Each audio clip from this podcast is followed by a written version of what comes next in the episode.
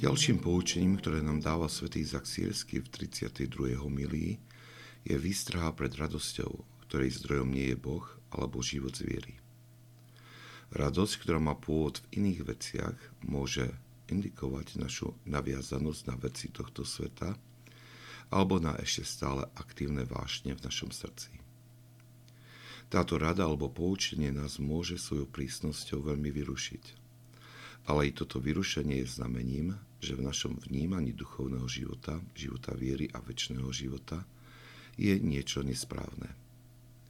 Svetý Izak Sírsky sa nám svojimi homiliami prihovára ako duchovný otec, učiteľ duchovného života, ktorý má na zreteli našu spásu a väčší život. Nemôžeme od neho očakávať, že bude tolerovať kompromisy, ktoré tento cieľ ohrozujú. Ak aplikujeme poučenie, ktoré nám v tejto časti dáva, postupne zistíme, že nás vedie k stále hlbšiemu obráteniu. Nachádzanie radosti v pánovi a odmietanie falošnej radosti tohto sveta, či už vonkajšieho alebo vnútorného, vedie skrze naplňanie evanílových prikázaní, čiže skrze naplňanie Božej vôle.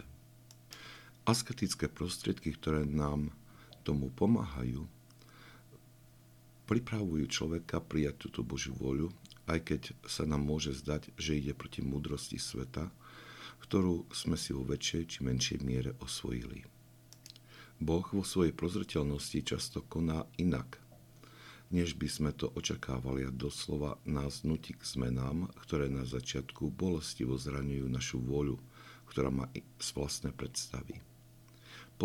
Poslušné prijatie jeho vole, zvlášť keď je prijaté s radostným srdcom z možnosti slúžiť pánovi, nám však dá rýchlo spoznať Božiu múdrosť, ktorá nás priviedla k väčším veciam, než sme si mohli vo svojej múdrosti vôbec predstaviť.